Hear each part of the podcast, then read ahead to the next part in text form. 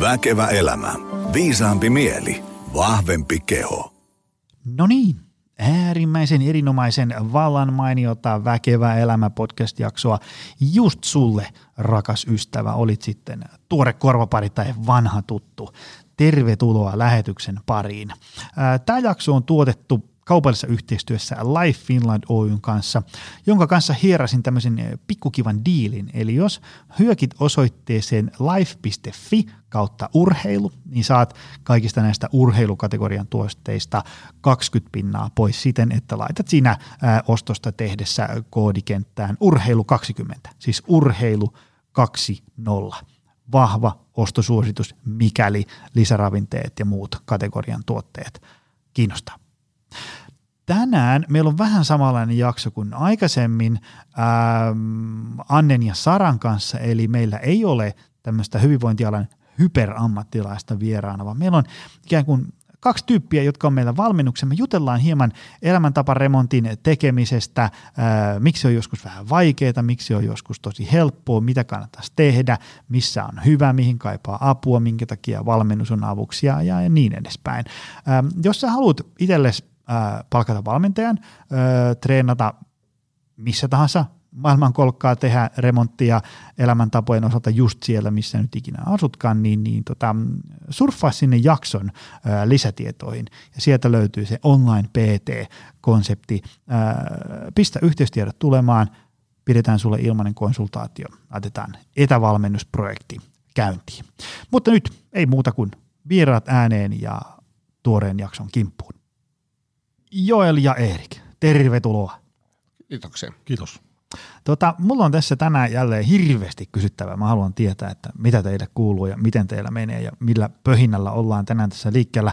Kertokaa hei vähän lyhyesti, ketä te olette ja mitä teette ja mistä tulette ja niin edespäin. Aloitanko Joel susta? Kerro vähän. Joo.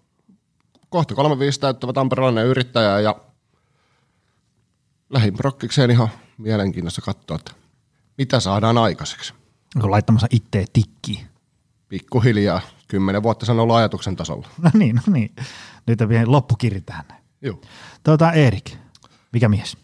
Joo, kohta tota 40 vuotta rupeaa Sonsi Erikillä olemaan ikää ja tuota Savon perukalta tullut ja Keski-Suomen kautta Kantahämeeseen tullut tämmöinen toimistotyöntekijä ja konttorirotta niin sanotusti, niin näin lyhyesti sanottuna. Tota, te olette mukana tässä meidän online PT-coaching hässäkässä, eli te, olette, te mellastatte menee, missä mellastatte, ja sitten meillä on täältä valmentaja Helsingin Pasilasta jeesi teitä applikaation avulla. Noin. Niin kuin, vähän niin kuin tässä meillä kivialassa täällä, mutta verkon välityksellä, missä ikinä olettekin. Öm, tota, yleensä kun meille tulee jotain ihmisiä tähän meidän kivijalkavalmennukseen Helsingin Pasilaan, niin me jossain kohtaa noin niin kuin tietysti me tehdään aina niin kuin treeniohjelmaa, ruokavalioa, palautumisvinkkiä ja, ja mietitään vähän, miten se elämäntaparemppa äh, lähti siitä rullailemaan, niin äh, jossain kohtaa me aina istutaan vaan niin kuin että miksi? Mikä on niin kuin tämä, tämä, tämä, niin kuin tämän homman nimi? Niin, Erik, minkä takia sä lähdit tähän valmennuksen mukaan? Joo, siis edellisestä valmennuksesta kerran olen ollut tällaisena, niin on hyviä kokemuksia, sanotaan ehkä viimeisen vuosikymmenen aikana, niin parasta aikaa elämässä niin näin kokonaisvaltaisesti ajateltuna silloin, kun oli – mahdollisuus treenata niin kuin ohjatusti ja oli se tuki ja sparri siinä niin kuin mukana. Se oli niin kuin tosi helppoa ja siinä sai niin kuin enemmän irti, mitä ei tosi itse lähtenyt riuhtumaan. Sitten totta kai mitä niin kuin tavoitteena itse tässä on niin asettanut, niin semmoinen suu, en ehkä sano sun pienikään keskivarton lihavuus, mutta kumminkin niin pari kiloa per kuukausi keskimäärin painoa pois ja siitä sitten sitä myötä parempaa elämänlaatua ja toivottavasti myöskin elinvuosia lisää. No entä Joel, miksi sä oot mukana? No ihan rehellisesti sen takia, että tässä jaksaisi vähän, vähän paremmin, että joskus aikoinaan on tullut reenattua, sitten oli vähän polvenkaan ongelmia ja sitten oli vähän motivaationkaan ongelmia ja ajattelin, että tämmöinen tota, ohjattu versio, versio niin voisi olla hyvä, koska sitten kun jos tässä, tässä painelee muutaman kuukauden, niin sitten jää paljon helpommin semmoinen tapa, että se ei ole enää sitä, sitä perinteistä, että käydään kuukausi hirveän innokkaasti, jonka jälkeen tulee se, että no tähän tuli viikon paussi, kun ei kerennyt, ja sen jälkeen onkin sitten taas se, että no, ehkä, kyllä mä, mä menen huomenna sitten. Ja tota, edellisestä salikerrosta on tosiaan reilu vuosi, että se huominen toivottavasti nyt tuli sitten vihdoinkin. Joo, se on, tota, se on itse asiassa hauska juttu.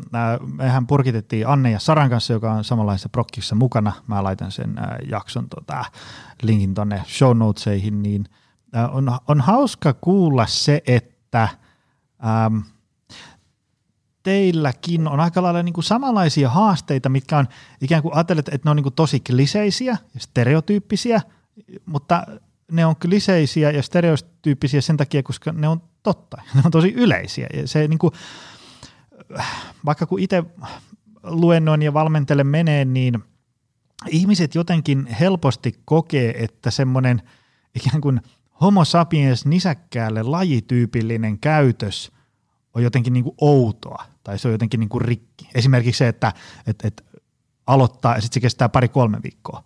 Niin, että et jotenkin mä oon niin sohvaperuna ja mä oon huono ja mulla ei itsekuria ja selkäranka ja niin päin. Ei, vaan sä oot niin kuin, ihminen toimii niin. Ja, ja siihen toivon mukaan sitten valmennuksella esimerkiksi voidaan olla avuksi. Tota, mitä se niin kuin, Joel, aloitan susta. Mitä sä niin kuin koet, että minkä takia valmennus voisi olla avuksi?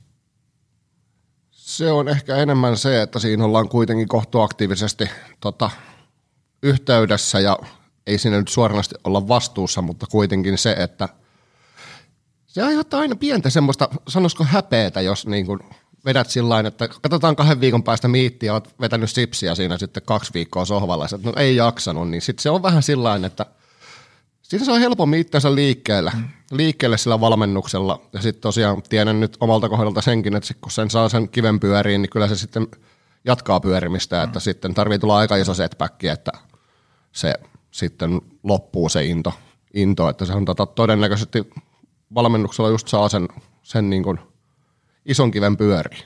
Joo, se on vähän niin kuin voisi ajatella tämmöistä, onko se nyt englanninkielinen termi, on tämmöinen flywheel effect, tämmöinen niin kuin, aika tämmöinen myllyn kivi. Se on niin kuin saamari, että se ei meinaa lähteä millään liikkeelle, mutta sitten kun sen saa liikkeelle, niin sitten se niin kuin, sitä täytyy vain niin vähän tökkiä, niin sitten se jatkaa pyörimistä. Ja sillehän ihmisen tavat muuttuu. Siis sillä tavalla, että että okei, se niin kuin alkuinnostuksella runttaa menee mitä vaan. Ja, ja tota, sitten se niin kuin elämäntavoissa se usein helposti tyssää valitettavasti siinä kohtaa, kun se myllynkivi olisi niin kuin lähdössä silleen mukavasti vauhtiin. Se ottaa sen pari-kolme viikkoa. Ja se on ehkä se semmoinen ratkaiseva hetki, missä niin kuin joko jos tekee elämäntaparempaa itse, niin pitää niin kuin vähän, se on ehkä se, missä tarvitaan jotain haluuko sitä kutsua itsekuriksi, selkäranksi, ryhtiliikkeeksi, mistä, mutta olla semmoinen, että, että saakeli, vaikeita on, mutta tehdään silti. Koska se ähm, viimeksi tänä aamuna, kun vedin yhtä äh, työhyvinvointiluentoa, niin puhuin siinä luennon päätteeksi, kannustin ihmisiä niin kuin ennen kaikkea tekemään asioita, koska niin kuin tavat muuttuu sillä, että saadaan paljon hyvälaatuisia toistoja aikaiseksi. Aina voi niin kuin sohvalla istuskella ja miettiä, että mitä pitäisi tehdä ja mitä mä aion tehdä ja optimoida treeniohjelmaa ja niin edespäin. Mutta kyllä se sitten niinku, niin hassulta kuin se kuulostaakin, niin siitä vasta tekemällä alkaa tapahtua asioita. Ö, Erik, miksi, miksi sä koet, että, että valmennus voisi olla parempi juttu, toimivampi juttu kuin se, että tekisi itse?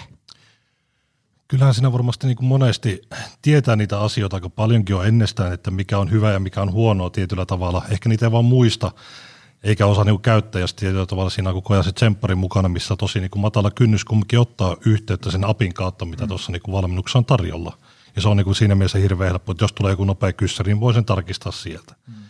Et sekin, nämäkin hyvin yksinkertainen asia, kuten Joni Jaakkola aikoinaan 2018 muistaakseni on luennolla näin minulle kertonut, että aina voi miettiä, että miten tehdä pikkasen paremmin. Että ei tarvitse kaikkeelle, ei tarvitse lähteä nollasta sataan saman tien, vaan sitten voi miettiä, että miten voisi tehdä pikkasen paremmin jotakin juttuja, niin sekin välillä jopa unohtuu niin kuin tässä elämän kärrynpyörässä tai oravan pyörässä. Mm. Että. Pikkasen paremmin filosofia, se mä oon muuten varmaan, mistä mä olisin pöllin? Varmaan filosofi Esa Saariselta ja Kurt Lindströmiltä ja vaimolta Kaisa Jaakkolalta ja kaikkialta. Se niin kuin, semmoisen haluan vielä tuohon jatkaa, että – mikään hän ei estä menemästä niin kuin, tiedätkö, satalasissa. Se on niin kuin, jos sulla on semmoinen vaikka, niin kuin, vaikka kesäloma, sulla on niin kuin seitsemän viikkoa löysää, niin mikä siinä urheille menee täysillä? Kukaan ei estä, aina palaa vaan. Pikkusen paremmin filosofia astuu ennen kaikkea silloin peliin, kun ää, asiat ei mene niin kuin suunnitteli. Et silloin ei mene niin kuin sieltä satasesta nollaan, vaan menee sieltä satasesta vaikka 15. Sitä tarkoittaa, että just sitä niin kuin tavallaan, että et, et sit ei pudota niin kuin rukkasia ihan kokonaan. Eli jos ajatellaan, että mulla on joku – ajatellaan, että joku vetäisi niin kuin nollasta sataan, eli sille, että, että mä, mä en treenaa ollenkaan, ja sitten, että mä treenaan, sovitaan neljä kertaa viikossa, mikä on aika iso hyppy. So be it, anna palaa vaan, jos se niin kuin toimii, mutta sitten jos käykin niin, että okei, tällä, tällä viikolla mä en pääse salille neljä kertaa, niin sitten ettei se mene siihen, että no sit mä en tee mitään, vaan siinä hetkessä liitte betre ajattelutapa voisi olla, että no mä nyt käyn vaikka kolme varttia kävelemässä joka päivä, tai, tai mä nyt teen vaikka 20 mitsan lihaskuntojumpan tässä olkkarissa tai muuta vastaavaa. Se on, se on edelleen erittäin hyvä käyttökelpoinen konsepti. Mutta ei sitä välttämättä kanta niin tämmöisellä 110 kilon ruholla niin lähteä myöskään maratonia heti ensimmäisellä viikolla yrittämään. Se on just näin. Ähm, se, se on harmi, että semmoiset niin ähm, tosi hyvät ratkaisut ja teot ja vaihtoehdot, niin ne on hirveän mediaseksittömiä. Niistä niin kuin tosi vähän kerää peukkuja Instagramissa, jos kirjoittaa, että kävelin töihin puoli tuntia, versus se, että juoksin maratonin ja, ja melkein lähti henki, niin sillä, sillä saa paljon enemmän ja, ja ähm, ihmiset ihmettelee niitä. Tota, ähm, se, mikä modernissa maailmassa hyvinvoinnin osalla aiheuttaa monelle kuulijalle ja someseuraajalle närästystä, on tavoitteet.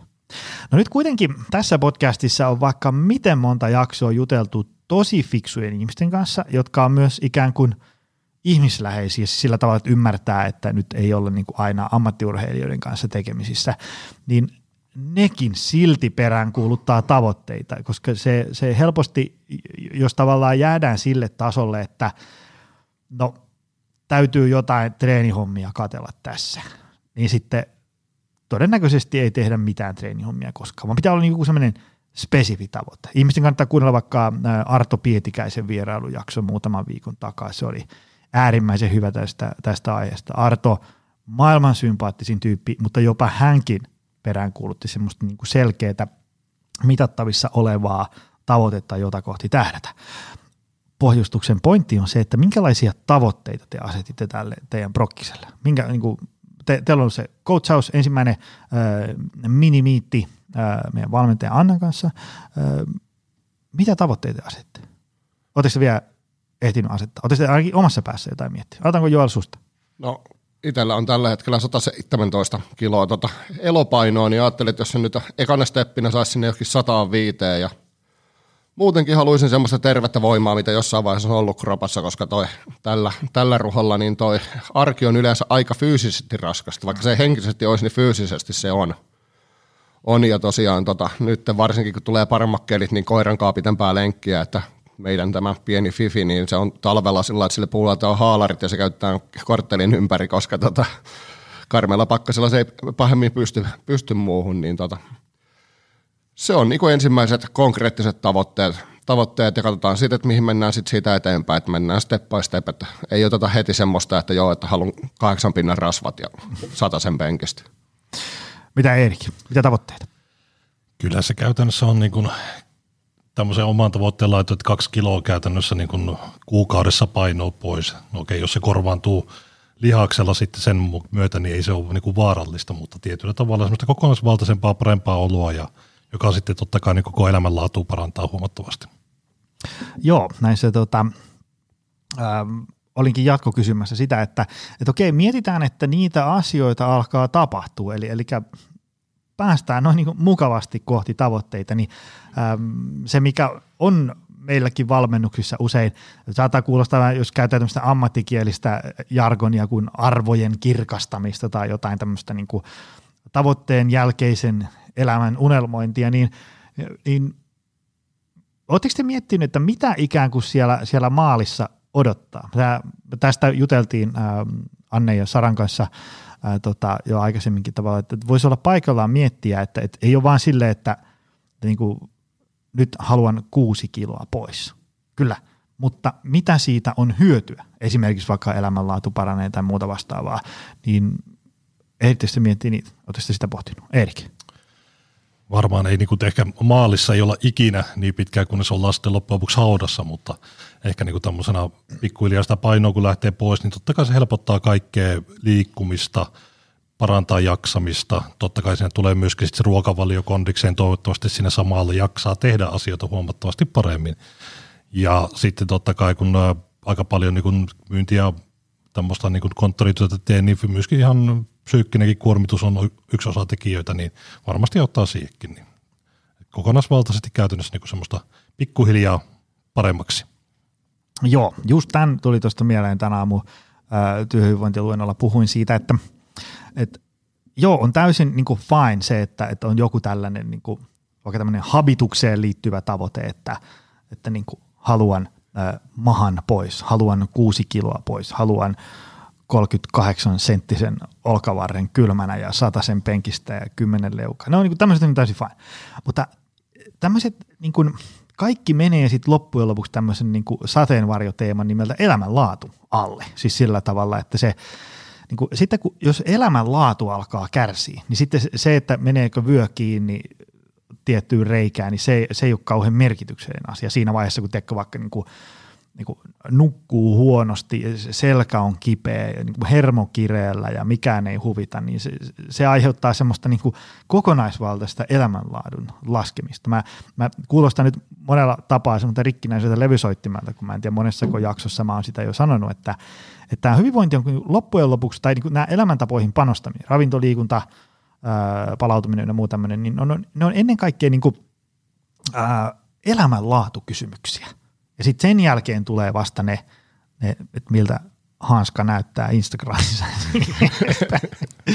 Eli. Ja täytyy kyllä niin kuin sanoa, että on tässä ehkä niin kuin ennen koronaa ollut semmoinen vaatekaappikin, mihin olisi ihan mukava mahtua niihin vaatteisiin, että se on ehkä semmoinen esteettinen myöskin.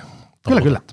Joo, ja siis se, se, että haluaa rakentaa vartalon, joka näyttää joltain, niin sehän ei ole niin kuin, varsinkin jos se on, tiedätkö, semmoisella niin kuin ikään kuin terveellä pohjalla. Mä haluan niin kuin, niin kuin omaksi, minusta tuntuu hyvältä, kun minä näytän kreikkalaiselta veistokselta. Ja, ja sitten se on niin kuin täysin fine. Ei se, niin kuin, tavallaan se on, voi olla, että multa nyt häviää muutama seuraaja, mutta mä sanotaan silti ääneen, koska keskustelu, jos ajatellaan niin kuin vaikka kymmenen vuotta sitten taaksepäin tätä hyvinvointialaa, ainakin siinä kuplassa, missä mä oon tämän ajan viettänyt, niin silloin se oli, oli ikään kuin tosi sellaista six-pack, pakara, hauis, rasvaprosentti keskeistä, semmoista niin kuin tosi tosi ulkonäkökeskeistä. Sitten me lähdettiin siitä niin kuin tosi hyvään suuntaan. Niin kuin ollaan puhuttu arvoista ja ollaan ruvettu puhumaan palautumisesta ja elämänlaadusta ja tämmöisistä niin kuin vähän abstraktimmeista ja vähän niin kuin, niin kuin lenkkimakkaraa ja, ja, ja tota lottoarvontaa suuremmista asioista, mikä on niin kuin hyvä asia – mutta sitten siinä on välillä tavallaan mennyt vähän semmoiseen suuntaan, että ihmiset ei enää uskalla sanoa ääneen, että mä tykkäisin näyttää sporttiselta, koska sitten pitää niinku perään laittaa heti semmoinen selitys, että no mutta silti mulle on myös tärkeää perhe ja lapset ja maailmanrauha ja niin edespäin. Mitkä voi ollakin. Mutta tavallaan se, mun mielestä se, se menee vähän tavallaan semmoiseen hassuun suuntaan, jos ikään kuin ei saa sanoa ääneen, että mä tykkään siitä, että mulla on, tiedätkö, iso hauis ja, ja sixpack. Saa olla, mutta sitten sit jos tavallaan se ulkonäkö on semmoinen, että mun on oltava jossain tikissä, jotta mä kelpaan mun Instagram-seuraajille. Silloinhan me ollaan tietysti lähdössä vähän niin kuin kierroon suuntaan, mutta tavallaan se, se ajatus siitä, että, että, että näyttää joltain, on, on täysin fine. Tota, jos nyt otetaan kuluneita vuosia tässä, sovitaan vaikka viimeiset viisi vuotta. Mikä on ollut teille vaikeinta siinä? Mikä on tavallaan lyönyt eniten kapuloita rattaisiin siinä, että ei ole tota, pystynyt pitää itsensä ihan semmoisessa iskussa kuin olisi ehkä halunnut? Aletaanko Joel susta? Ihan puhtaasti motivaation puute. Motivaation tota, viisari punaisella. Joo, siis siinä oli tota, toi, toi, no itse asiassa juuri viitisen vuotta sitten niin oli viimeisin polvileikkaus, että eturisti sitten leikkaus tehty kolme kertaa, mikä sitten lopetti kaiken, kaiken vähän urheilua. Että salia on tullut sen jälkeen kyllä tehtyä, mutta jotenkin aina kun sen on saanut startattua se homma, niin sitten siihen on tullut vaan stoppi. Stoppia, kun ei ole niin periaatteessa mitään fyysistä syytä, miksi et menisi salille, koska salikin on niin omasta kodista kolmen korttelin päässä, niin tota, joku siinä on vaan ollut siis sillain, kyllä sitä salilta ohitte kävelee, mutta ei ole vaan saanut, saanut aikaiseksi ja sitten kuitenkin niin kuin, tietty toi korona-aikakin vähän se, vähän sen vei, vei, että siinä tuli hirveät ressit, kun tota, hommat, hommat väheni ja kaikkea muuta vastaavaa, niin se söi sitten vielä enemmän intoa. Sitten sen jälkeen ei vaan niin kuin jostain syystä taas hanosta mm-hmm. kiviä pyörien, että olisi oikeasti lähtenyt, lähtenyt käymään siellä salilla.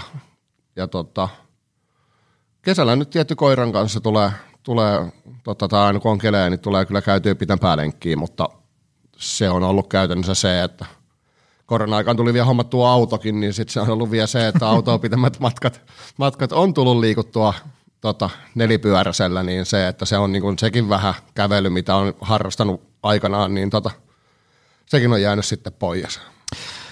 Sä kertasit tuossa paljon niin kuin tämmöistä fyysistä aktiivisuutta.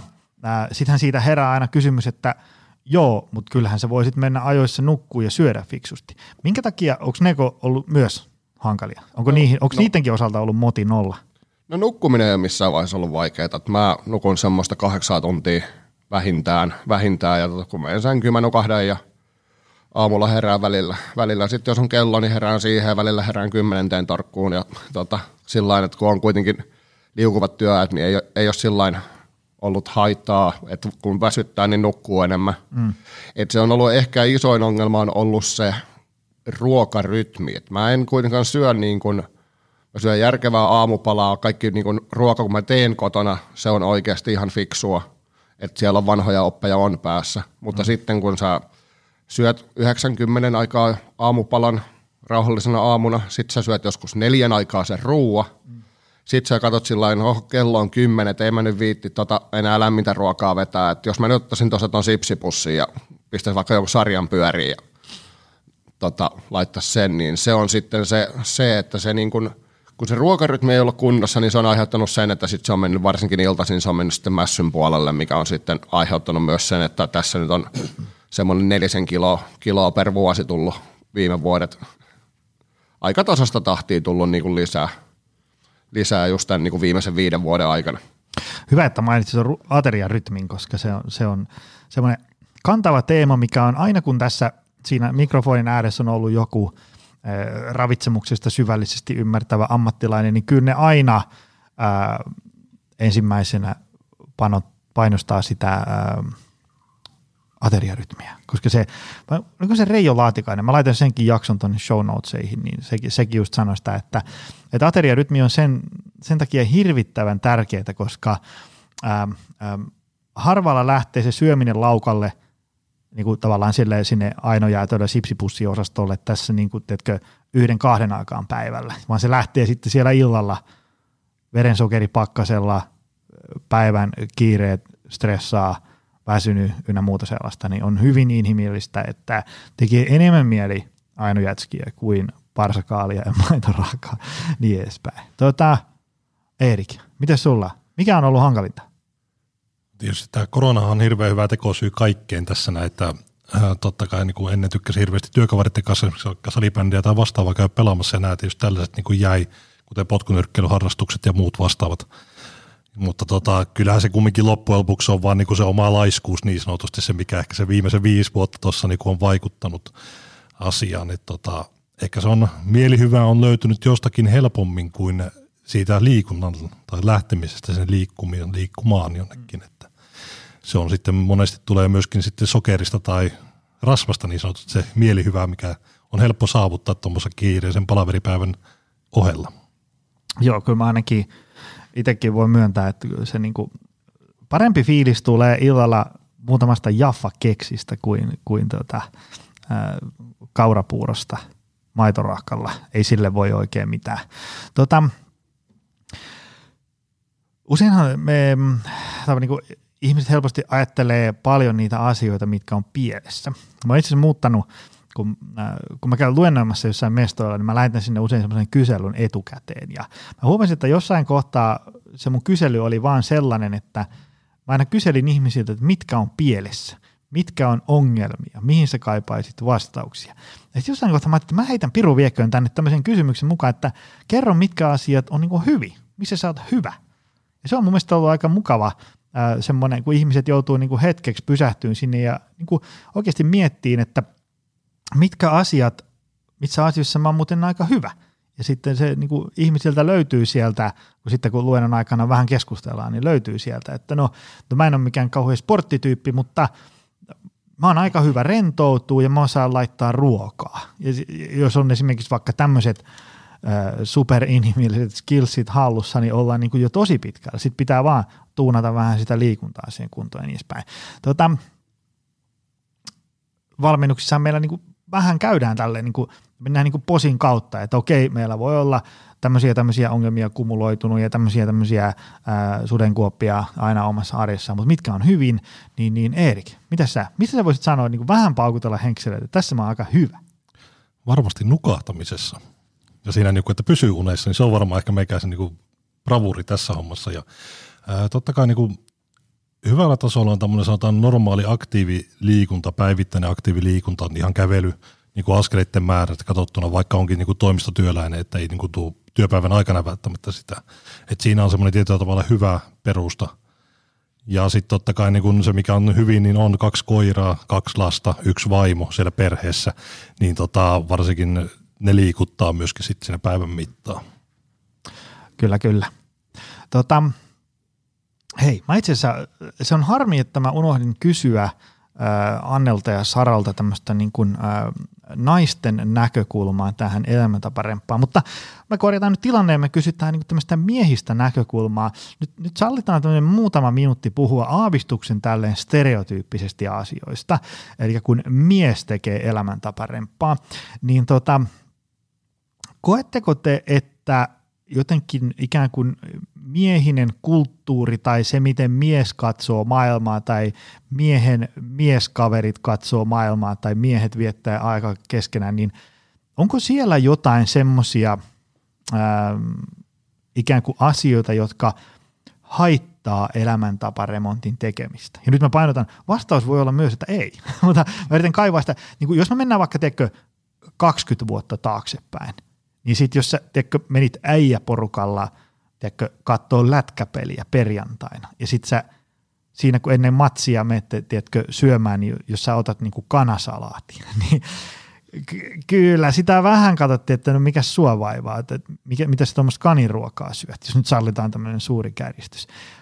2022, mikä meininki? Koette niin kuin siinä kuplassa, missä te vietätte aikaa, niin, niin tota, onko siellä tämmöisiä ongelmia? Siis mä, niin kuin, mä esimerkiksi vaikka sitä takaa, että niin kuin, koska tosi moni valmennettava sanoo, että, että tavallaan itse pystyy aika hyvin ikään kuin runttaan sitä elämäntaparemonttia menee eteenpäin, mutta sitten niin kuin lähipiiri, ystävät, muut tällaiset, niin, niin, niin tota, ää, lyö vähän kapulan rattaisiin. Teekö sille, että jos on vaikka ollut tapana, että aina otetaan äijäporukalla vähän bissejä ja sitten yhtäkkiä joku tuleekin sinne alkoholittoman bissen kanssa, niin kyllä mä sen näen, että sitä vähän katsotaan sille, että hei, mitäs, mitäs hommaa tämä on. Varsinkin jos on, tiedätkö, painettu meneen kahdeksan vuotta sille ja niin edespäin.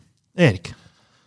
Sitä on tietysti riippuu hyvinkin pitkälti aina missä seurassa on, että, mutta varmaan joskin seurassa, että jos on niin kuin lounassa, lounaalla tilaa salaatin, niin siitä voi tulla pientä kuittailua aina ja siitä ehkä varmaan hyvä tämä olut esimerkki, että mennään saunomaan tai jonnekin muuhun, että jos ei jotain vaikka olutta tai muuta, niin sitten olet sä absoluuttisesti alkanut, mutta ehkä sen sanotaan kymmenen vuotta se on ollut huomattavasti erilaisempaa ja varmaan kärkkäämpää, että en mä usko, että suurin osa ihmistä ehkä on enää semmoisia, että, mm. että pupuruuan syöjä tai mitään muuta tämmöistä stereotypiaa enää tulee niin, kuin niin paljon vastaan.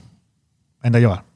No siis silloin joskus aikana, kun tuota hommissa oli, niin siitä tuli kyllä alkuun, alkuun tuli kuittiin niin kuin tauolla, että mäkin silloin – tyyliin yhdeksän aikaa aamulla sain ensimmäisen lämpöisen aterian silloin, kun reenas, reenas että sai ateriarytmit järkevästi, niin ne katto kuin hullua ja hetken päästä, kun safkat rupesi tota, olemaan sen verran hyvän tuoksuisia ja hyvän näköisiä, niin se jotenkin vähän siinä tarttuja. Mutta silloin, mitä nyt omassa kuplassa tai kaveripiirissä on, niin ei to, nyt oikein sillä karteta, että yleensä siitä tulee vain kuittailu, että niinhän sä aina sanot, että jotain rupeaa tapahtuu. Tapahtuu. Ja sitten noin viikonlopukko ei sinällään ole ongelma, että kun tota, jos meidän kaveripiirissä menee sanoa, että on selvinpäin, niin sähän saat siitä auton avaimet käteen. Että sitten ei kannata sen takia kertoa, että se ei ole sen takia tulee kuittailua, vaan joutuu hommiin. joo, joo, ja se tota, äm, hyvin useinhan elämäntaparempaa lähtee niin kuin sillä tavalla, että me keskitytään ikään kuin, mitä mä, miten mä syön, miten mä liikun, miten mä palaudun ja niin edespäin. Mutta ää, ne meistä, jotka ei asu jossain maakuopassa ää, tekemässä hauiskääntöjä syömässä kanasalaattia, niin jotka on niin kuin yhteydessä muuhun maailmaan, niin kyllä sillä niin kuin elinympäristöllä ja muilla ihmisillä on sitten loppujen lopuksi kuitenkin ää, aika iso vaikutus. Ja, mutta se, mikä on, on positiivista huomata, on se, että, että kun hyvin useinhan, että jos ajatellaan, että on joku vaikka pariskunta tai joku kaveriporukka ja sitten siitä joku yksi tyyppi tulee valmennukseen ja, ja tota, ä, aloittaa sitten tekemään elämäntaparempaa ja näin edespäin, niin se on aika tyypillistä, että sitten kun sitä on jatkunut 4, 5, 6 viikkoa, niin sitten kuulee, että, että se niin kaverit on vähän sille, että no sä, sä varmaan tilaat sen salaatin taas tai, tai sä et varmaan ota tätä bissiä tai sä et varmaan halua tästä sipsiä tai niin edespäin. Semmoista kuittailua. Mutta sitten kun tämä tyyppi alkaa saamaan niin kuin jotain tuloksia, eli ihmiset näkee vierestä, että se ei ole muuta yhtään niin kärttyneen enää kuin aikaisemmin ja se on aika hyvässä tikissä ja jaksaa tehdä asioita, että selkeästi nuo asiat niin kuin toimii, niin sitten saattaakin tulla tiedätkö, WhatsApp-viesti, että hei, kerros nyt vähän lisää, että mikä tämä homma niin kuin oikein on, mitä sä teet, että mäkin voisin ehkä vähän kokeilla. Eli se tavallaan niin kuin innostaa sitten niitä muitakin ihmisiä. Ja sittenhän niitä voi ottaa siihen ö, muutoshommaan kyytiin. Tota, mua kiinnostaa safkahommat.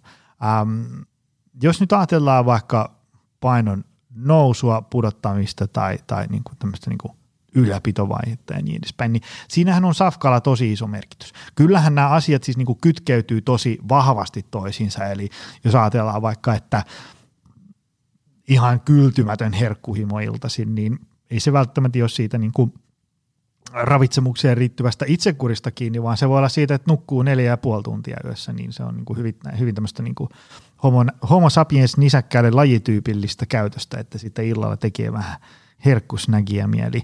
Ää, mutta ravitsemus näyttelee tosi isoa roolia ää, esimerkiksi vaikka painonpudotuksessa tai painonhallinnassa. Miksei nyt niin kuin siinä, että jos alkaa treenaan kovaa, niin kyllähän sitten tarvii niin kuin safkaa, että palautuu ja niin edespäin.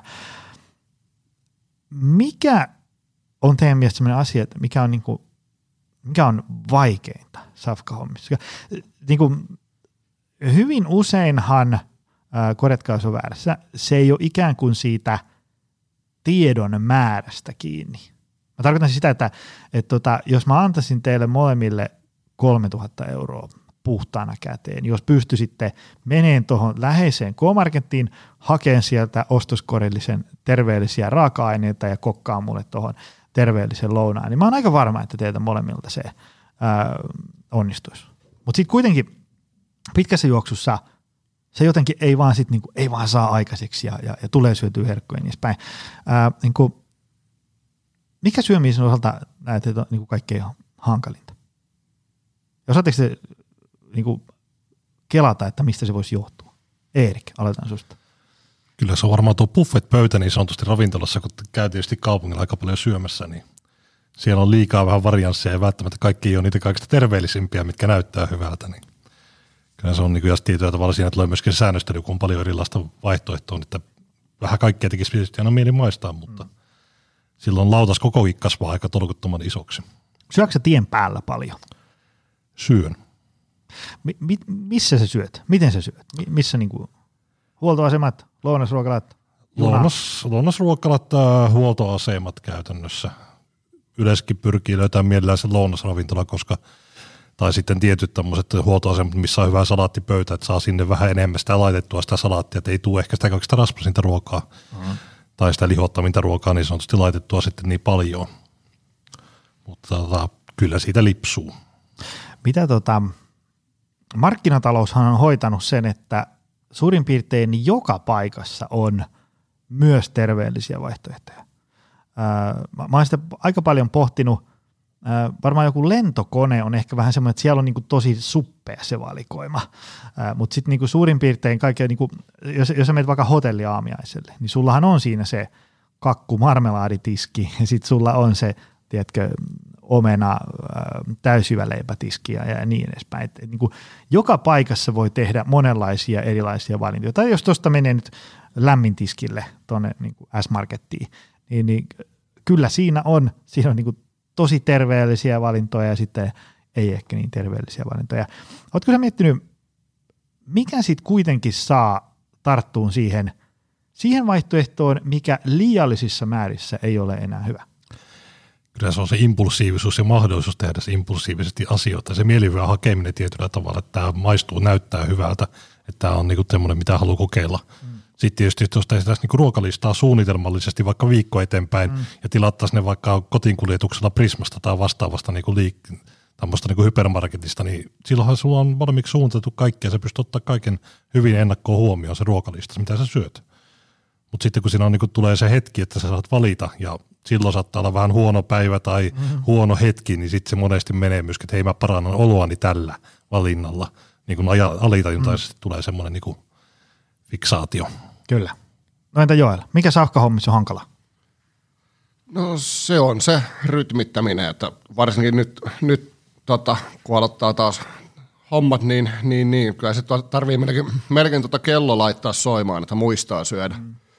Syödä. Ja sitten se, että varsinkin silloin, jos ei ole jotain valmiina, niin sitten kun sä teet jotain nopeata, niin siitä tulee tosi usein semmoista bulkkia, mm. niin sen saaminen, kun kuitenkin tykkään, tykkään hyvin paljon ruoasta ja ruoan laittamisen se, että, se, että sit saa oikeasti hyvän makusta ja muuta, että se – olisi enemmänkin ruokaa eikä pelkkää ravintoa, niin se, se voi olla ehkä se, mikä siinä on iso ongelma, mutta se tosiaan, että se menee sitten mässäämiseksi, jos tosiaan niin kuin ei ole, ole tota, syönyt järkevästi. Että jos esimerkiksi tulee sitten käyty jossain buffassa tai vastaavassa, että on tämmöinen, niin kyllä se menee sellainen kohtuullisen järkevällä, järkevällä niin kuin safkalla. Joo, te oli muuten hyvin sanottu se, että niin kuin, kyllähän ihmiselle sitten loppujen lopuksi valtaosalle, en sano kaikille, mutta sanotaanko 98 prosentille ihmisistä ravinto on myös muuta kuin polttoainetta. Siis sillä tavalla, että siihen, se on ehkä semmoinen, mikä tämmöisestä ravitsemuskeskustelusta unohtuu ihan kokonaan, että se, se, on, se on muutakin kuin makro- ja mikroravinteet. Se on niin kuin ajan viettämistä ystävien kanssa ja, ja, ja tämmöistä niin kuin – omaa kivaa, kun laittaa safkaa koko perheelle ja, ja, ja muuta tällaista. Ja se, se on ehkä semmoinen, se on harmi, että se unohtuu kokonaan, koska sitten tavallaan se saattaa tyssätä tosi pahasti siihen, että jos sä oot niin kuin maalannut itseäsi nurkkaan semmoiseen niin liian tiukan ruokavalion kanssa ja yhtäkkiä himassa täytyy ruveta laittaa niin kuin kaksi erää ruokaa, kun muu perheestä ei suostu sitä syömään ja niin edespäin. Et se, siinä on niin kuin, ä, useita tämmöisiä ä, ulottuvuuksia siinä safkahommaan liittyen. Tota, palautuminen, uni, stressihallinta, rentoutuminen. Palautumistahan voi niinku harrastaa tosi monella eri tavalla. Okei, uni on tavallaan aika ykselitteinen. Meidän pitää saada sut simahtamaan ja laatu hyvää ja, ja määrää riittävästi. Tota, Mutta sitten taas tämmöinen ö, psykologinen palautuminen, valveilla oloajan voimavarojen lisääminen, sehän on tosi niin kuin subjektiivista siten, että niin kuin joku soittaa kitaraa, niin jollekin se on niin kuin ihan painajainen, jollekin se on niin kuin sitä, mitä odottaa niin kuin aamusta saakka. Tulispa ilta, että pääsi soittamaan kitaraa ja se voimauttaa ja niin edespäin. Koetteko te muuten, että teillä on palautuminen hyvällä vai huonolla mallilla? Aloitetaanko Eerik susta? Kysyn tätä ennen kaikkea muuten sen takia, koska yhdeksän kymmenestä esimerkiksi niin kuin vaikka luentopyynnöistä tai valmennuspyynnöistä alkaa sillä, että mä oon ihan puhki, kun on niin hirveä mankeli päällä koko ajan, palaudu riittävästi, mä tarvisin tähän, tähän apua, tai meidän työyhteisö kaivaa sitä apua. Sen takia kysyn niin kuin palautumista erityisesti. Erik, palautuminen. Joo, en ole onneksi en ole puhki niin sanotusti. Tota, totta kai palautumissakin voi aina niin parantaa siinä mielessä, mutta sitä on niin miettinyt tosi paljon lähiaikoina tai itse asiassa niin korona-aikana varsinkin, että miten pystyy pitämään niin työajan ja työn ja vapaa-ajan niin erillään, koska on joutunut kotikonttorilla tekemään töitä ja muuta, aika hektisiä päiviä tietyllä tavalla ja se mikä on niin jännää, että jotkut palautuu vaikka katsomaan Netflixiä, että se on niin kuin semmoinen asia, mikä niin kuin rentouttaa. Itselle se on just niin kuin mittaroidusti ihan päinvastoin, se ei rentouda mua, että se rentouttaa niin kuin vaikka opiskelu, uuden oppiminen. Ja se on niin kuin tosi käymme kotona tästä myöskin keskusteluja, että tämän asian niin kuin tiimoilta, että, että, että minkä takia on jonkun vaikka opiskelijan takia asiaa sitten, mutta kun mä itse koen sen niin kuin rentouttavana ja niin kuin mittarit tukee sitä tietyllä tavalla, että se rentouttaa. Mainitsit tuosta mittarit. Millä sä oot mitannut? Äh, ihan first beat-mittauksella käytännössä ja Joo. sitten niin kun tämmöinen kello, mikä on tuossa kädessä, niin siinä on kanssa niin kun käytetään first beatin algoritmia, niin se mittaa sitä jatkuvasti. Niin olen tehnyt tämmöisen empiirisen tutkimuksen itsestäni, että mikä palauttaa ja mikä ei. Mainio. Mitä Joel?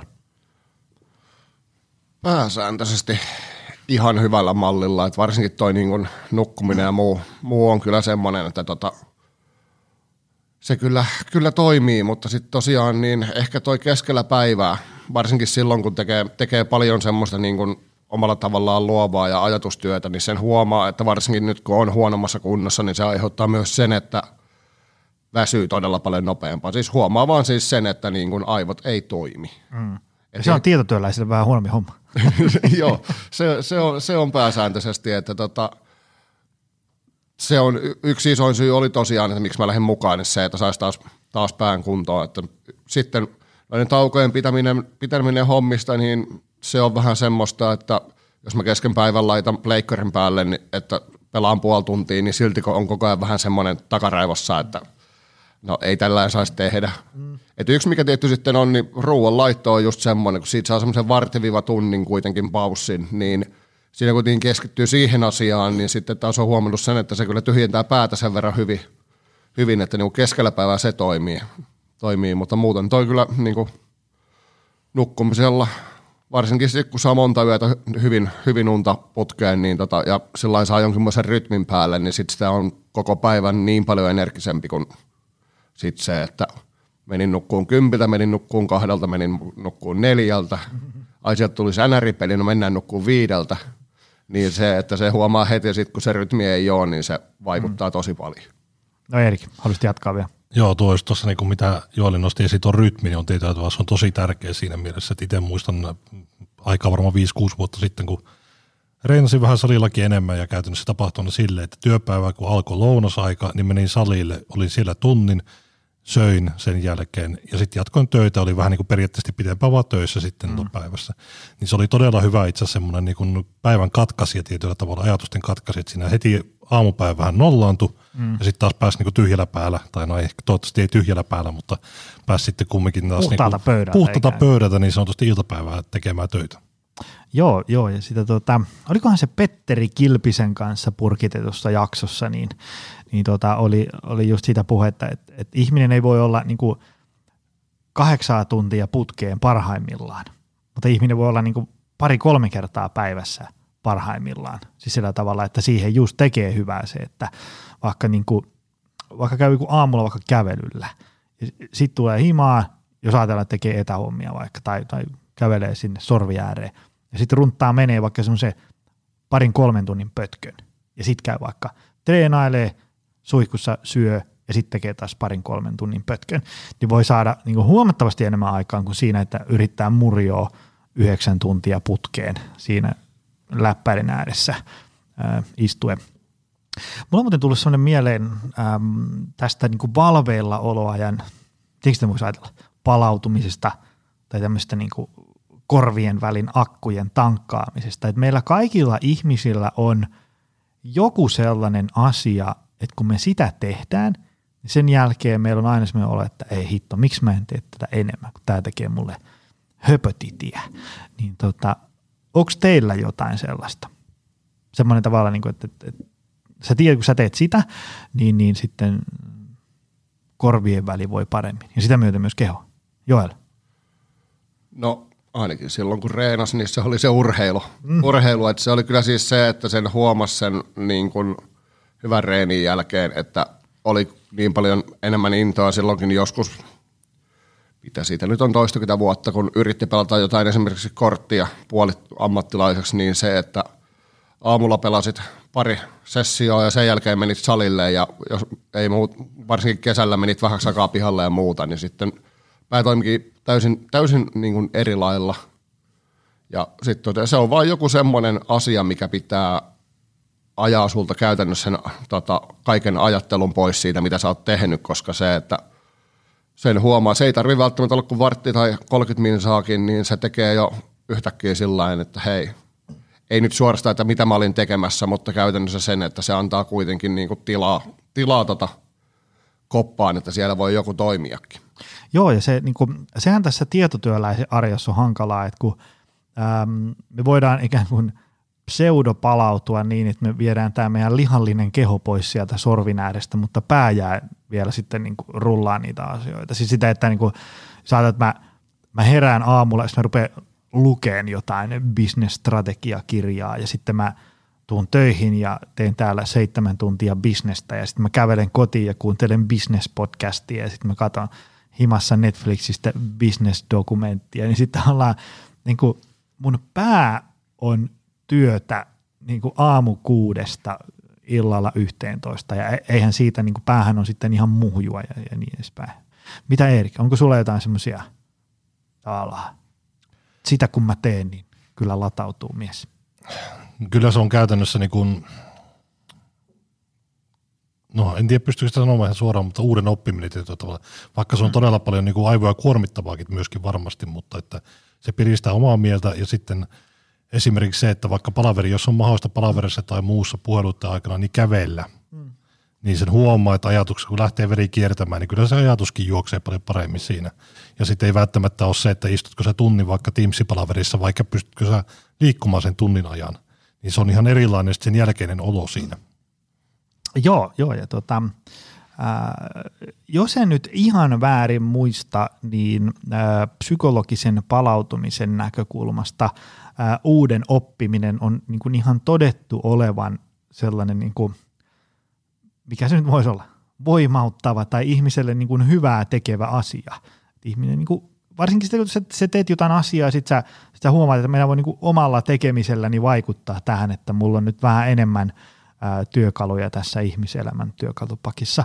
Ja monella tapaa se ei ole niin justiinsa, että mitä oppii. Se voi olla joku ammattiin liittyvä juttu, se voi olla niin kuin käsillä kävely, yhden käden lehoveto, mitä nyt ikinä, perhosten, perhojen sidonta ja niin edespäin. Kaikki niin kuin tämmöinen uuden oppiminen on se, se tavallaan se, se taustateema, mikä tekee ihmiselle hyvää. Toki plussa on se, että se on niin kuin itselle mielekästä uuden oppimista. Jos pomo lähettää töissä, sut oppii jotain sellaista, mikä ei kiinnosta, niin se ei välttämättä sitten voimaa.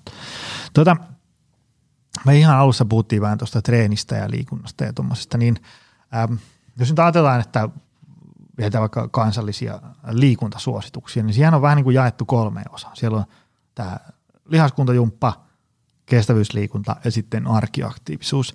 Ää, miten teidän osalta, mikä näissä on hyvin ja mitä esimerkiksi vaikka valmennuksessa te olette laittamassa parempaan kuntoon? Laitaanko Erik susta? Joo, varmaan se arkiaktiivisuus on niin kuin ihan suhteellisen ok tasolla, jos mietitään vaikka niin kuin askeleita tai muita, niin kuin mitä kävelee päivittäin, että se on varmaan keskimäärin se 10 000 askelta, mikä on joku maaginen japanilainen luku vai mistä tämä on tullutkaan aikoinaan, mutta sitten tota, viime aikoina ehkä niin kuin ennen tämän valmennuksen alkua niin tämmöisen niin peruskuntoon on yrittänyt vähän niin kuin panostaa lisää ja nyt sitten varmasti haetaan tätä voimaharjoittelua ja voimaa sitten lisää myöskin tässä niin kuin lisäksi ohelle. Että. Onko muuten tarkoitus mennä salille vai tehdä jotain koti takapihajumppaa? No nyt ei oikein takapihaa tuossa noin kerrostalossa, mitä pari kuukautta asunut, mutta tota, kyllä se käytännössä kotijumppa ja salia sitten menee, että, että, että se on toisaalta olen myöskin huomannut, että Crosstrainerilla tunti peruskuntolenkkiä Netflixissä samalla kattoen, niin on aika nollauttavaa niin kuin toiminta ja se menee huomaamatta siinä se mm. liikuntasessio, että siihen vaan sitten vähän tämmöistä voimaharjoittelua kaupan päälle. Niin. Mä oon myös huomannut, kun on paljon semmoisia podcasteja, joissa ää, yksi jakso kestää tunnin, niin se on aina hyvä silleen, että kun katsoo sieltä niin hyvän jakson, mielenkiintoinen teema, sitten pistää pyöriä, niin sitten tulee aina liikuttua se tunti. Se on niin itselle ainakin tämmöinen, en ole mikään ihan hirveä tämmöinen kestävyysliikunnan ystävä, mutta tällä tavoin on saanut itteeni jotenkin huijattua tunniksi liikkeelle. Joo, ja se ei varmaan niin kat- tekee, kuuntelee podcastia tai katsoo Netflixiä, mitä ikinä kukaan tekee, niin siinä ei tule katsottua vaikka sitä, että jos on vähän alku, että hei, nyt minua pitää mennä tunti cross-trainerilla, niin katsoo sitä kelloa, että kuinka paljon vielä jäljellä vaan, niin kun antaa tietyllä tavalla tekee vaan sitä omaa mm. liikettä sinne ja kuuntelee sitä tai katsoo sitä ohjelmaa, kattaa podcastia siinä, niin tota, se menee vähän niin kuin itsestään sitten siinä. Tota, missä sulla muuten tulee, jos ajatellaan, että sulla on ne 10 000 askelta, niin se on ihan mukava määrä. Mistä ne niinku tulee? Miten ne päivän aikana kertyy? Kyllä se varmaan pääsääntöisesti niin tulee sitten tuolla työmatka osittain kävelee, osittain linja-autolla yrittää mennä, sitten kävelee paikasta, niin kun menee jos on muussa kaupungissa, niin kävelee vähän. Yrittää semmoista pientä kävelyä sinne mm. tehdä, ja sitten totta kai kun kaksi koiraa, niin ne vähän myöskin jopa liikuttaa, vaikka ehkä ei vaimon mielestä välttämättä tarpeeksi, mutta, mutta, mutta ja totta kai niin kuin lasten kanssa sitten käydään eri paikoissa, niin siinä tulee semmoista niin kuin huomaamatta sitä, ei tarvitse lähteä erikseen niin kuin kävelylle tämä tämmöinen niin kuin arjen seassa tuleva liikuntahan on siinä mielessä viheliäistä, että sitä ei välttämättä niin kuin huomaa, vaikka se menee niin kuin tosi vähäiseksi. Helposti ihan huomaa, että jos niin kuin, se, että sä käyt vetää tunnin kuntosalitreeniin, niin sä niin kuin selkeästi sen huomaat, mutta se, että sä kävelet neukkarista toiseen ja lounasruokalaan ja takaisin ja, ja, ja tämmöistä, niin sitä ei välttämättä huomaa. Vaikka se määrä putoisi puoleen, niin sitä ei välttämättä huomaa. Se, se niin kokee, että no – mä en ole ehkä arjessa ollut ihan niin aktiivinen. Sitten voi huomata, että se teko niin onkin vähentynyt ihan dramaattisesti. Ää, mitäs Joel? Treeni, liikunta, aktiivisuus. No nyt ainakin tehtiin saliohjelmat, että tota, ja sitten se, että arkiliikunta on oikeasti pakko ottaa enemmän, että mm. nyt varsinkin tämä tää tota, reilu pari, pari vuotta, mitä tässä nyt on ollut, niin kun on tehnyt himasta hommia, niin sitä ei ole tota, toi toi ei tullut ihan hirveästi liikuttua. Ja sitten kun avokki on hoitanut periaatteessa puolet siitä koiran, koiran ulkoiluttamisesta, niin se jää sitten vielä vähemmän. Että nyt tarvitsee ottaa vielä aktiivisemmin sitten sitä, että siinä on hyvä motivaattori siinäkin, mutta tota, itselläkin kuitenkin Tampereella kaapin mettä on vieressä, että siitä kun lähdet yhtä polkuun, niin se on neljä kiloa niin kuin hyvinkin helposti. Mm. helposti ja niin kuin tämmöinen, niin kuin, se ei ole kovin vaikea homma, homma lähteä, että sehän ei joku joku kolme varttia sen kun siellä rauhassa käppäilee. Mm. Niin, mutta toi sali on tärkeämpi, tärkeämpi ainakin itselle nyt, koska varsinkin se kun istuu paljon, niin on taas huomannut se, että kun ei ole tehnyt, niin selkä on sitten taas tykkää aika kyttyrää, vaikka on kohtuullisen hyvä penkki. penkki ja tota, se, että saadaan, saa, saa semmoista, no niin, niin kuin alussa sanoin, niin tota tervettä voimaa. Mm. Että se, että ei olisi kaikki niin raskasta, niin se, on, se olisi kyllä tosi hyvä, hyvä että – juokseen mua ei saa ja mä en kyllä tuota, kolmesti leikatun polven takia välttämättä äh, haluakaan lähteä testailemaan, mutta sitten taas reipasta kävelylenkkiä ja muuta vastaavaa ja sitten kun tota, vedet tuosta tosta lämpenee, niin voisi ehkä käydä tuossa jopa Rauhaniemessä ja muualla, mitä tuonne Tampereen rantoja, niin vähän uimassakin. Että se on ollut aina mielekästä, mutta nyt tässä, kun ei tosiaan monien vuoteen ollut siinä kunnossa, että se jaksaisi yli tai niin kuin 100 metriä, että ei uskalla lähteä kauas rannasta, että jonkun tarvitsee tulla noukkiin sieltä. Toi, tota, tulikin mieleen, mun täytyy ottaa varmaan omiin rutiineihin nyt taas toi ähm, uimahallissa käyminen. Si- siinä oli mukava sellainen, äh, hyvä sellainen niin kuin aamun aloitus riitti. Pari kertaa viikossa heitti pojan kouluun, sitten käveli tai meni autolla uimahallille ja sitten se oli semmoinen niin kuin kylmä allas uimaan, kylmä allas saunaan ja sitten palkkarin aamaan. Niin vitsi se oli semmoinen niin kuin hyvä päivän aloitus. Ja sitten se meni vielä sillä, että kun siellähän on se, ainakin tuossa meikäläisen lähellä olevassa uimahallissa on se todellinen aamujengi, joka on silleen, että kun mä menen sinne 8.05, niin ne on jo vetänyt, niin ne aamuuinnit siellä, ne tulee pois. Ja sitten pääsee niinku just melkein, saa niinku aina oman uintiradan sinne, kun tavallaan niinku eläkeläiset tulee pois ja kouluryhmät ei ole vielä tullut paikalle, niin mikä sen parasta. Tota, sitten jos me ajatellaan, että me ollaan nyt paljon puhuttu niinku teknisistä nyansseista, ravintoliikunta, palautuminen ja muuta tällaista. Sitten kuitenkin isossa roolissa on, on tämmöiset, niin kuin, miten voisi kuvata, asenteet, ajattelutavat, käsitykset itsestä, käsitykset siitä, että mihin pystyy ja niin edespäin. Niin tota, ähm, onko teillä jotain semmoisia, tuleeko teillä mieleen, että on ollut aikaisemmin jotain semmoisia ajattelumalleja, jotka on vähän lyönyt niin kuin metristä halkoa sinne onnistumisen rattaisiin? Joel, tuleeko mieleen? No itse junnuna, junnuna urheileena, joukkourheilua ja muuta vastaavaa, niin se oli käytännössä se, että tota – vanha kunnon sanonta, pelaa kuten reenaat, eli aina vedettiin täysiä, täysiä, niin siinä oli käytännössä se, että kun siinä on nolla ja sadan pinnan välissä, niin kun siinä ei ole mitään, mitään niin se, että se on joko täysiä tai sitten ei, ei ollenkaan, että se on ollut, ollut tota kaikessa liikunnassa. Ja se on ehkä yksi iso, iso juttu, mitä me tuossa juteltiin, niin se, että kun nyt en oikeasti tiedostaa sen, niin se, että otetaan tämä alku sillä että kunhan saa sen homman liikkeelle ja sitten se, että tota, tosiaan, että jos tulee sitten vaikka viik- viikkokin, että jostain ihmeen syystä ei oikeasti kerkeistä ja tulee sitten joku, että sormi venähtää, mikä nyt ei tietty salille menoa estä, mutta päässä se kuitenkin mm. tuntuu siltä, niin se, että siinä voi sen ihan 50 pinnankin suorittaa, että se ei pidä olla aina sitä niin aivan täysin sataa pinnaa.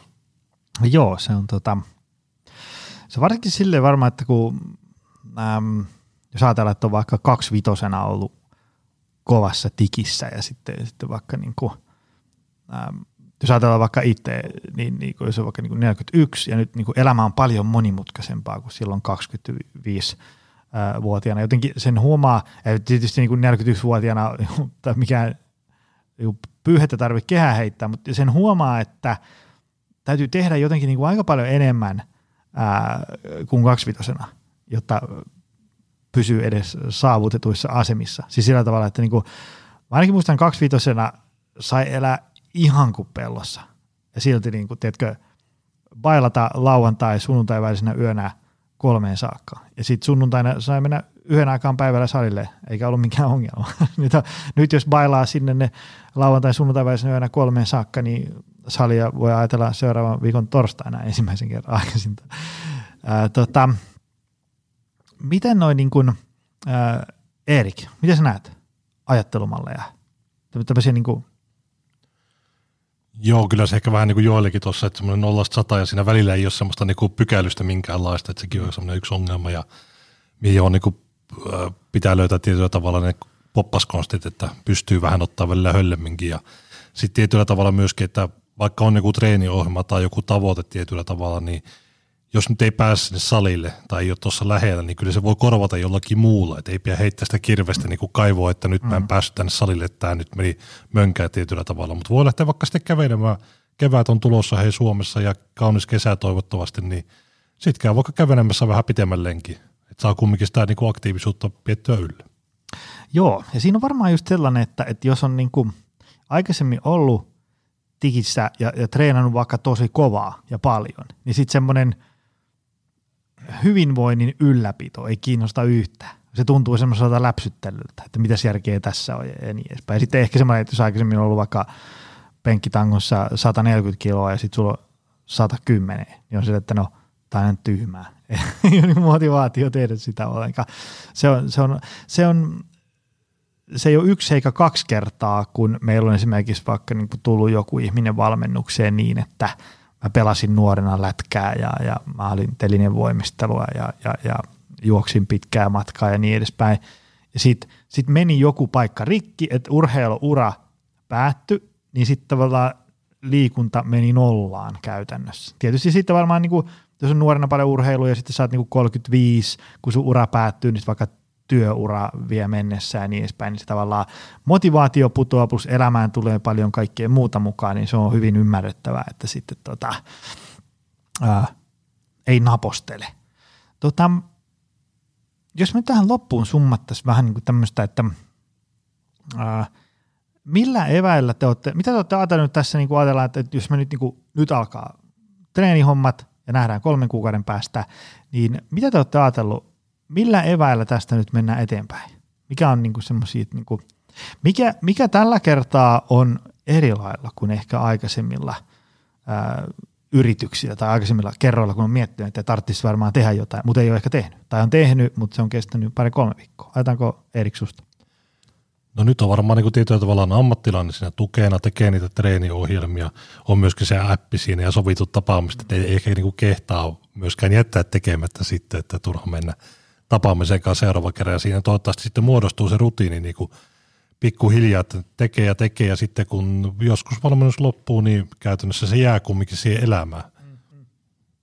Joo ja niin semmoiset käyttökelpoiset työkalut Kyllä. jää siihen, että se niin kuin, okei, vaikka jos ajatellaan vaikka jotain lihaskunto treeniohjelmaa, niin, niin joo, siitä on hyvä vaihtaa ikään kuin ää, ää, säännöllisin väliajoin, mutta ei se – tavallaan se treeniohjelma numero yksi, niin ei se niin kuin käyttökelvottomaksi muutu sen jälkeen. Mä tiedän sen siitä, kun me ollaan tehty verkkovalmennuksia varmaan joku kymmenen vuotta, niin, niin aina välillä mä saan jossain äh, somekanavan yksityisviestiboksiin jonkun sellaisen kuvan, kun joku meidän valmennettava, joka on ostanut meidän jonkun verkkovalmennuksen niin kuin kahdeksan vuotta sitten, kaivaa sieltä jonkun treeniohjelman, että hei, mä löysin tämän mun kovalevyltä ja mä oon runnonut meneen tällä viisi viikkoa vitsi tämä toimii kuin junan vessa ja niin edespäin.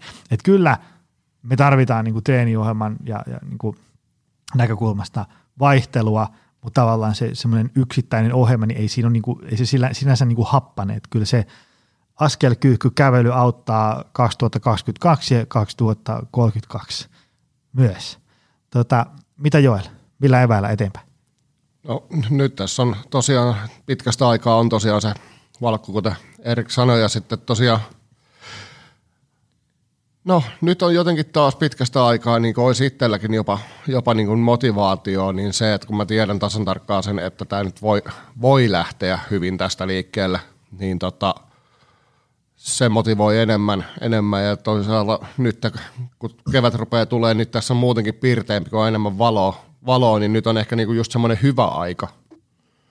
Että se olisi ollut eri asia sitten marraskuun räntäsateessa painella, painella sinne salille, että ei, ei tästä tule yhtään mitään, niin se, että tota, sen kun saa sen pari kuukautta, pari kolme kuukautta sisään, niin sitten se, että sitä nyt jaksaisi sitten tehdä myöhemminkin, myöhemminkin että oikeasti se, että niin, kunhan saa itsensä kuntoon. Sillä että ei, ei, ei ole raskasta.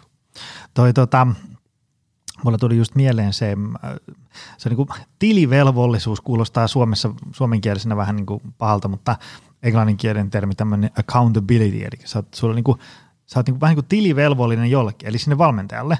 Äh, se, se vaan yksinkertaisesti auttaa. Se niin kuin, joo, ehkä jossain niin kuin tämmöisessä täydellisessä maailmassa kaikki löytäisi jonkun sisäisen motivaationsa ja niin edespäin, mutta me nyt ei valitettavasti edetä semmoisessa maailmassa, niin, niin sen takia mä esimerkiksi vaikka, niin kuin, okei, äh, jokainen voi tuolta kommenttikentästä käydä äh, palkkaa itselleen meidän coachin sieltä linkin kautta itselle, mutta muutenkin mä oon suositellut varsinkin kun käy vaikka niin luennoimassa pitkin Suomea, niin, niin kun me, me voidaan lähteä niin Seinäjoelle nyt tästä valmentelee sinne kuntosalin kivijalkaan, niin suunnitellaan, että, että niin kuin menee mihin vaan, vaikka jos, jos sua himottaa vähän vaikka se golf kesällä, niin mene sinne alkeiskurssille sieltä sä saat sen valmentajan, jolle sä oot vähän tilivelvollinen, kun teillä on vaikka kaksi kertaa viikossa treenit, niin, niin tulee siinä käytyä sitten väliajallakin vähän läiskimässä, kun kun sitten Valkko kuitenkin kysyy, että no, no miten nyt treenit on mennyt. Niin se ei ole niin sitä, että, että tavallaan niin kuin, että sä palkkaat meiltä valmentaja ja sitten sä oot sillä, että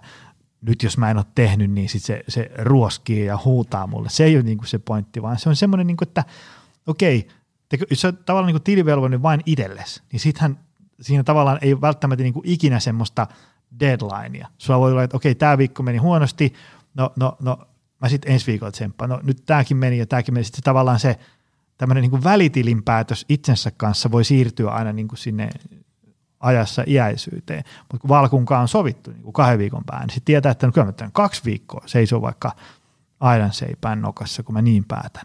Ja sitten sä näet valkuun ja sitten käytte läpi, että miten se on mennyt ja niin edespäin. Sehän on sitten loppujen lopuksi kuitenkin semmoista niin kuin ongelman ratkomista. Siis semmoista, että, että lähdetään jostain, sitten kun tavallaan kun mikään suunnitelmaahan ei kestä ihan sellaisenaan ikään kuin sitä arjen hapotestia täysin. Tehdään joku suunnitelma tälle, sitten näette kahden viikon päästä, tai sitten heität applikaation välityksellä coachille viestiä, että hei, tämä juustoporsas munavoilla ei maistu hyvältä, keksitään tähän tilalle joku muu ja niin edespäin. Ja sitten tavoitteenahan on se, että jonain päivänä ei ole sitten enää hirveästi semmoisia showstopper-ongelmia. Joel?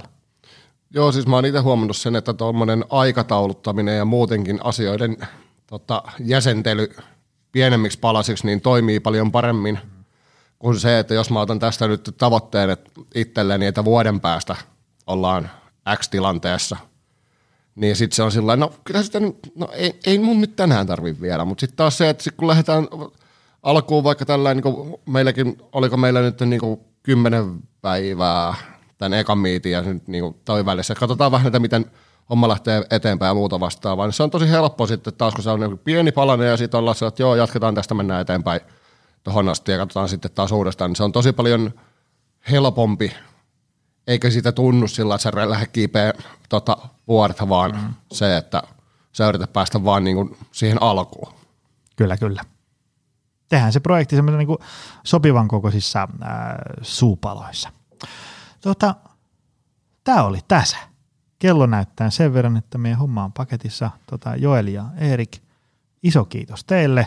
Ää, mä vapautan teidät villinä luontoon pitämään itsestään huolta meidän valmentajan kanssa. Tota, kiitos sulle rakas ystävä, että jaksoit tänne ää, lähetyksen loppuun saakka. Ää, tsekkaa tuolta kommenttikentästä lisätiedot. Me palataan taas ensi viikolla asiaan. Se on moi. Tutustu lisää aiheeseen optimalperformance.fi ja opcenteri.fi.